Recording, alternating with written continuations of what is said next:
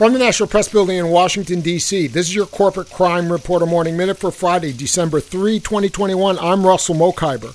Boston Celtics center Enes Kanter this week became a U.S. citizen and continued his campaign against Nike for its labor practices in China. We need to call out these companies, Kanter told the Hill newspaper. Nike, the biggest sponsor of the NBA, in America, they stand with Black Lives Matter, Latino community, No Asian Hate, and the LGBTQ community. But when it comes to China, they remain silent. Kanter has also been getting into it with Lakers and Nike star LeBron James. Kanter tweeted, Money over morals for the king, and wore sneakers portraying James bowing down to get crowned by Chinese dictator Xi Jinping. James accused Kanter of trying to use my name to create an opportunity for himself.